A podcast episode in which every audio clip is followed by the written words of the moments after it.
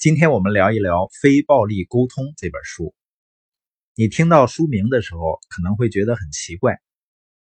沟通肯定是平等对话、互相协商，这就是非暴力的行为啊？难道还有暴力沟通不成？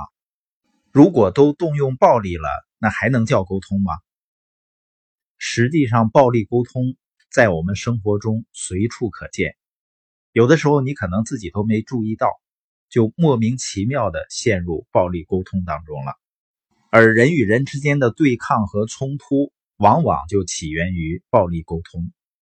你比如说我家小小贝儿，有的时候他到我的房间找我玩我正好有些事情啊，他就会说：“你又不陪我玩了，你是个说话不算数的爸爸。”你发现他开始给我贴标签了。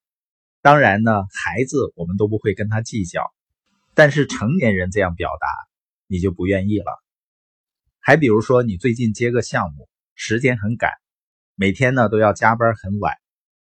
结果呢，你媳妇儿不高兴了，你一进门，她就瞪着眼睛生气的说：“你还知道回来呀？天天这么晚回家，家里什么都不管，谁知道你真是加班还是喝酒去了？”他如果这么一说，你是不是也很火？本来就很累。又被误解，于是你们大吵一架，这样生了一肚子气。这种场景就是典型的暴力沟通。这还是生活中的小事儿，往大了说呢，包括很多国际上的贸易争端，也充满了这样的暴力沟通和剧烈的冲突。但是，暴力沟通不仅解决不了任何问题，还会让问题越来越严重。《非暴力沟通》这本书呢，是美国一个大学的心理学博士马歇尔。卢森堡写的，他在工作中运用这套非暴力沟通理论，解决过很多人的心理问题。而且呢，除了解决个人问题以外，就连国际层面的冲突，卢森堡博士和他的非暴力沟通理论也曾经起到了重要作用。比如，为了缓和美国和巴勒斯坦之间的紧张关系，卢森堡博士应邀去巴勒斯坦做了一场演讲。当时台下的很多巴勒斯坦人就痛骂卢森堡，让他滚出去。结果呢，卢森堡博士通过自己的非暴力沟通，不仅稳住了局面，而且演讲结束后，原本痛骂他的巴勒斯坦人竟然邀请他去家中做客。像这种通过沟通来解决剧烈冲突的经典案例，会让你深深感受到沟通的巨大能量。那今天我们主要聊。平等的交流是怎么变成暴力行为的？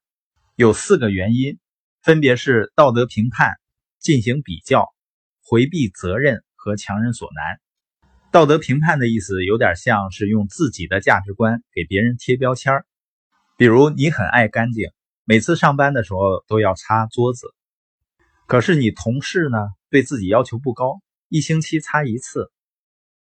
你心里就暗暗给小王贴上了邋遢和懒惰的标签贴标签呢，就是道德评判。这一刻，你的偏见就产生了。这种偏见会阻碍你和同事进行平和的交流。就是说，如果你进行平和的交流，应该怎么说呢？小王，我发现你一个礼拜才擦一次桌子。你看咱办公室窗户不密封，灰太大。桌子上灰太多呢，对身体也不好。你每天擦一次会更好。如果这样的表达方式呢，就能够体现你的关心。但是如果你已经给小王贴上邋遢、懒惰的标签，你可能会说：“小王，你也太懒了，桌子这么脏，能坐下去吗？赶快擦擦吧。”你发现，正因为贴标签这样的道德评判，让你原本的关心变成了责怪。而责怪呢，其实也就是一种暴力行为。这么一来呢，道德评判就把日常交流引向暴力行为了。像是有的人呢，一听别人在用外国品牌的产品，就给贴上不爱国的这个标签当然呢，如果你被贴上标签以后呢，也不要愤然回击，因为这种想法的人多数都是经济条件有限的，他在生活中的选择不多。所以呢，才会有这样的认知，也就是说，这个世界上是多元的，人们各有各的衡量事物对与错的标准。你只需要找到那些能够同频的人就好了。